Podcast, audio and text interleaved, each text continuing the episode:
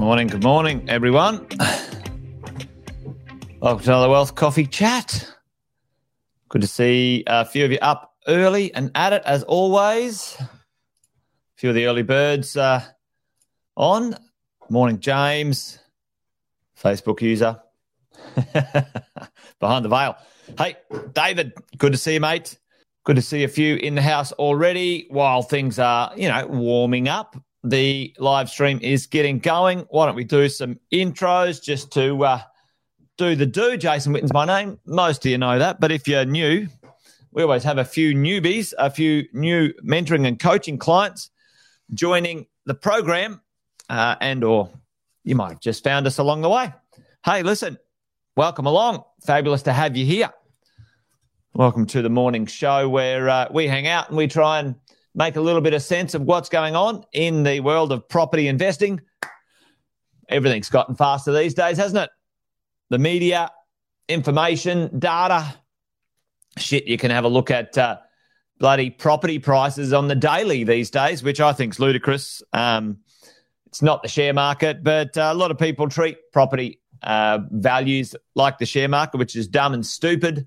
Let's just be honest. Um, let's just be real. It's a clunky, it's a clunky asset class, and uh, those who try to turn it into the share market or treat it like the share market are going to get burned. But let's talk about something today about the idea of income and the future of your income when it comes to the world of property investing. Um, because many of us, hey, morning, Danny.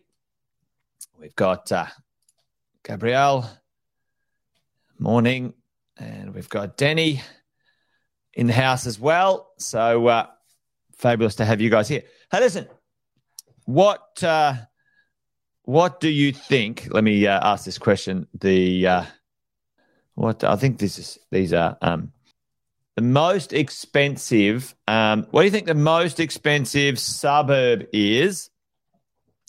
What's the most expensive suburb? Oh, well, uh, the median rent. Let's talk about this. I'm going to ask this question so I don't give it away, but you guys can see it. what do you tell me? Median. So it's not the like the most most, but kind of the average. What's the median? The, the most expensive median rent in Australia. What city would it be in? You guys should be able to guess this pretty easily, I would expect. Um, so, the most expensive city median rent wise, and median rent, because it's not the most expensive rent, but the median rent, what suburb and how much? Is that too much to ask for a guess of a question? Um, do that. Have a think about it. Uh, morning, Jeff. Good to see you, mate. Hey, Ben. Haven't seen you for ages. Hope you're well, brother. And uh, Danny, all the way from Wagga Wagga. Good to see you here, Danny. Good morning. What what's the most expensive median rent house and unit? I mean, this should be a no brainer. This should be a no brainer uh, for everyone. And the answer is Sydney, right? The answer is Sydney. And uh, what dollar amount? I'll probably drag this out, but I'll put you out of your misery. Let's check this out because uh, I want to talk about something today that's pretty important, I reckon, uh, when it comes to the long term approach and attitude towards your property portfolio. And uh, oh, yeah, um, Gabrielle reckons 850. Well, you might be surprised, Gabrielle. Let's have a look at this. Um, let's chuck this up here and have a look. Um, good morning, Alex. Gabrielle reckons 850. Uh, we've got Paddington. We've got Vaucluse. Um, and yep, you're dead right. David, you might have already got downloaded this report. The uh, RP Data Rent Report, uh, quarterly rent report came out yesterday, folks. Morning, Shelley. Morning, Shelley. Good morning to you. And uh, David and Alex are here too. Great to have you. Great to have you here. Look at that. 2,692. Vaucluse, Sydney. Vaucluse. It's probably a fancy way to say it. Um, Vaucluse, Sydney. So the most expensive housing market in in Australia uh, as a median rent, um, and um, that's pretty expensive. What's the average house price there? Pretty big, right?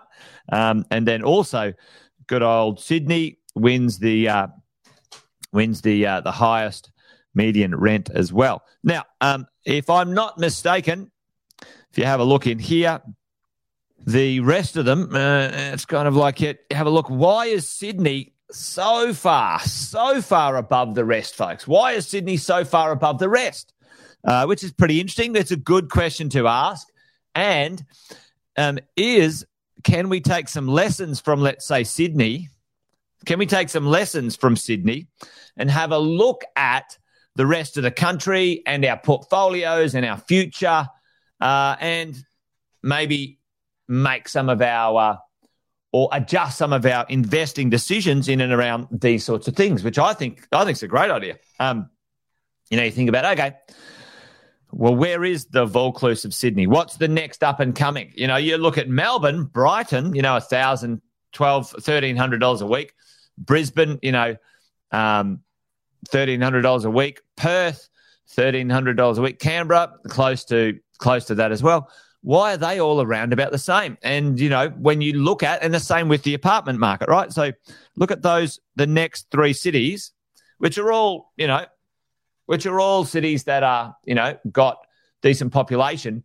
Which one of those three cities, other than Sydney, folks, which one of those three Sydney's cities are in comparison either held back, underrepresented income wise, right? Underrepresented income wise, or has the has a bit of opportunity for popping. Anyway, I'm trying to say, listen, like Sydney's got 4 million people, so is Melbourne. Why is Melbourne half? Why is Melbourne half, folks? Um, well, maybe Melbourne's not got as much water or whatever to look at. Who knows? But it's a question that I'm fascinated by. And I think for all of us into the future, we need to understand a few things and maybe talk about a couple of things when it comes to expecting what our properties are going to do for our rents. Um, the weather sucks. uh, there you go. Well, you know, it might be that. You never know. It might be a weather thing. It might be a weather thing. Who knows? Sydney's a little bit better, but you know, is Brisbane's weather weather better? Uh, weather weather better? Weather weather blah, blah, blah. Maybe maybe it's a weather. And Jeff reckon it's a weather thing. Well, there you go. Questions and answers. We we don't know exactly what those are, but interesting questions to ask. I think when it comes to our rent, our future, our wealth, right, folks? So, median rent, big opportunities in that space. Interesting to talk about. Let's have a quick look at something else that um going to lead to the last part of our conversation today, which is um, about investing. Um, look, let's have a look at the most expensive suburbs here, um, and something that is pretty interesting, right? So this is Sydney, the top 18 or the top 20 or something, if we want to put, put them in there. All right. Um, what do we notice about the rental yield, folks? Tell me, tell me what do you notice about the rental yield against the value of the properties? Right. What do you what do you notice about the rental yield and the, the value of the properties? Right. Um, the value uh, is massive in comparison to the yeah, it could be incomes. I think. Correct me if I'm wrong. I sort of saw this a little while ago, Nathan. Um, that, and maybe it's volume rather than the highest income. So there's more people with higher incomes, not the highest um, incomes. Maybe okay. Yep, maybe that's the case. Um, it'd be interesting to see. However, uh, there you go boom, it's a low yield, right? It's a low yield. Cost of big money to hold these properties. Yeah, totally. Most likely, right? Um, so, but one thing that I notice, folks, is that, uh, and this what this is what happens with properties as they grow in value. They grow in value. Their their value, uh, especially residential property, folks, residential property because its value is not linked to its ability to generate an, a rental income. Okay. And um, the, it disconnects its value here, disconnects from its rental income. So the value, especially if it's in a, a flight to quality area, will blast off, right? Will blast off like totally and continue to go often if you're in the you know if you're in the right location to stratospheric values right and the rents when you first start out kind of keep track and then they go like this And this is where what what we see is lazy equity uh, come in. So the the value, you know, an eight million dollar house generating arguably, you know, a, a hundred, what is it? Maybe one hundred and fifty thousand dollars a year in income, which is fantastic.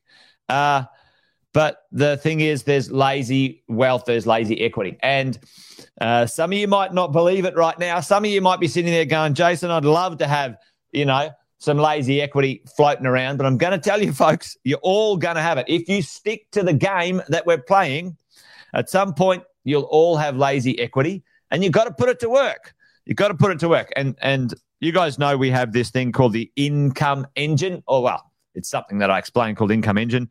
You know, residential, so let's say commercial or short let, uh, let's say some funds, and let's say some joint venture developments, and you know how we put that together listen, folks.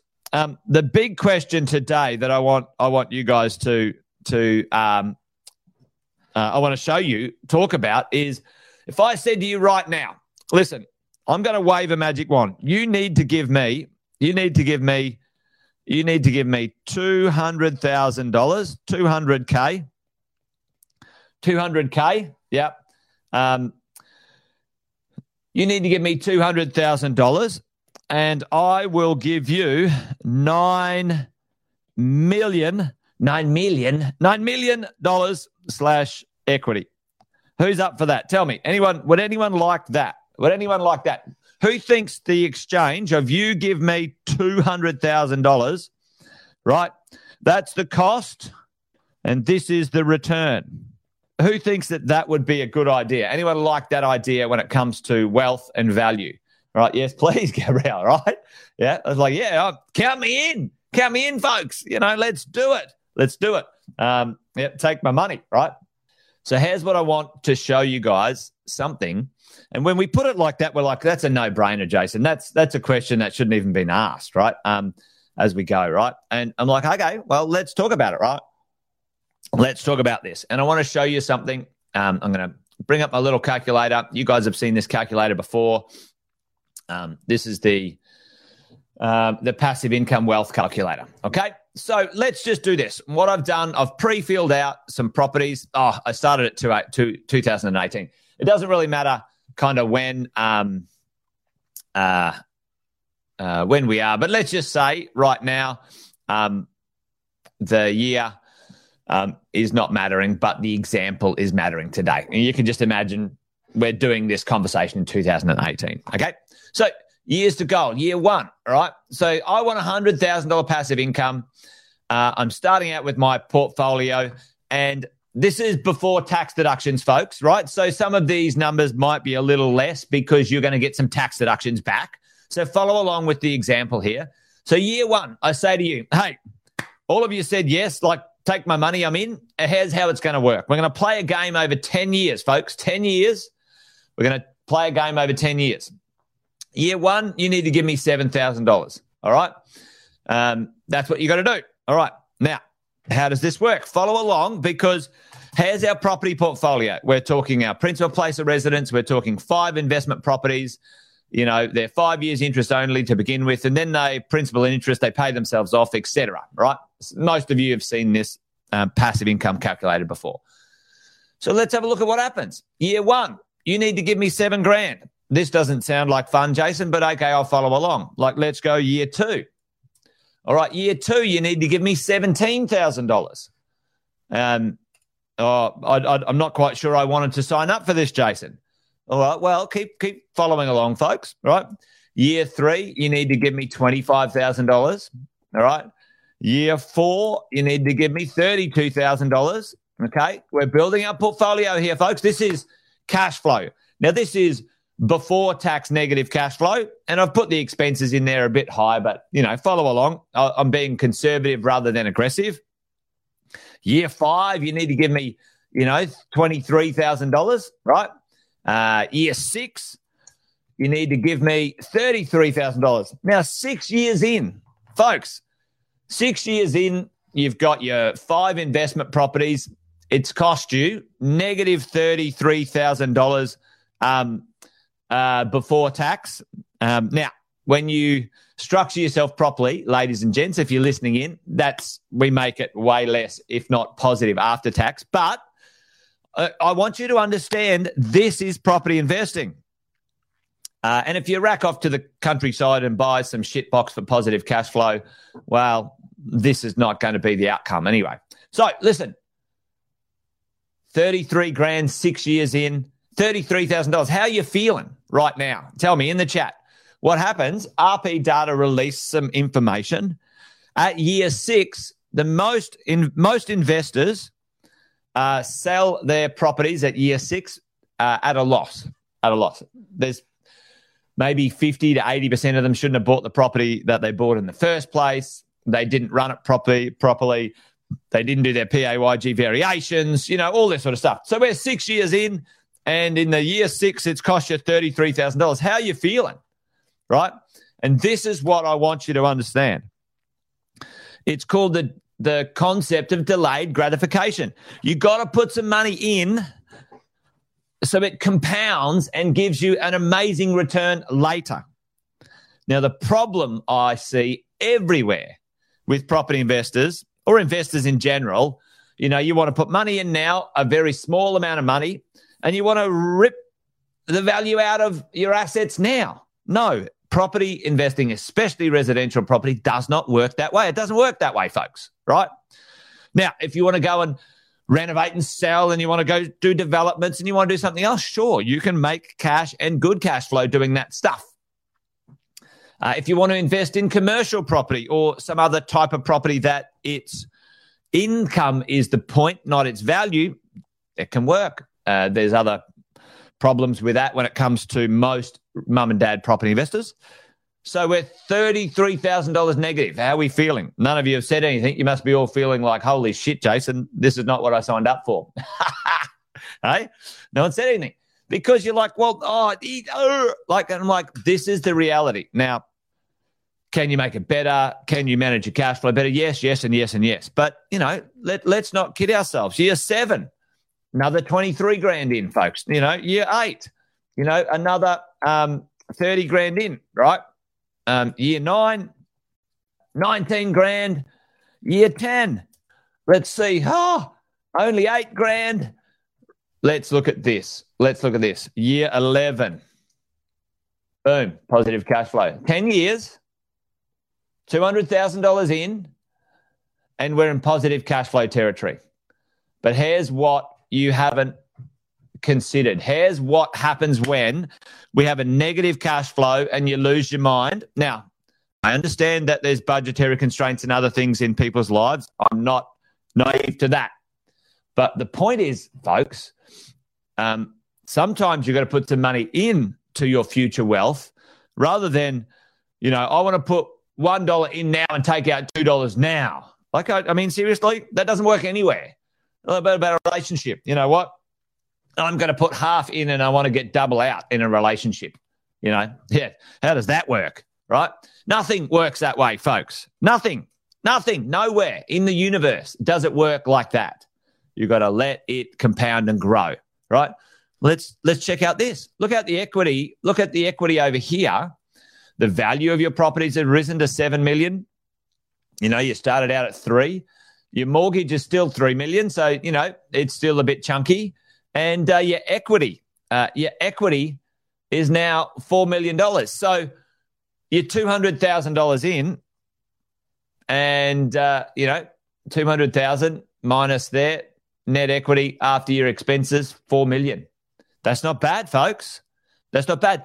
We judge our success based on our cash flow, which is a dumb way to do it because residential property is not a cash flow investment, folks. You guys know this. Well, you should. So let's go. Let's keep going. Let's have a look at this. Like now, year 12, exciting times, much better. You know, it's it's even putting some money back in the kitty. Year 13. Oh, wow. Okay. Year 14. All right. Look at that. You know, um, year 15. Uh, then we go year 16 and uh, and so on. Right. Now let's jump to year 20. Boom. Folks, started out. yeah, yeah, Gabriel. Yeah, you're right. It, it, feels like it's like it's not working, but it is, right? But it is. And and so it's the, the first decade is the hard decade, folks, of building your pro- portfolio. What do we call it? What's the first part of our portfolio called? Right? What's the first part of our portfolio call team?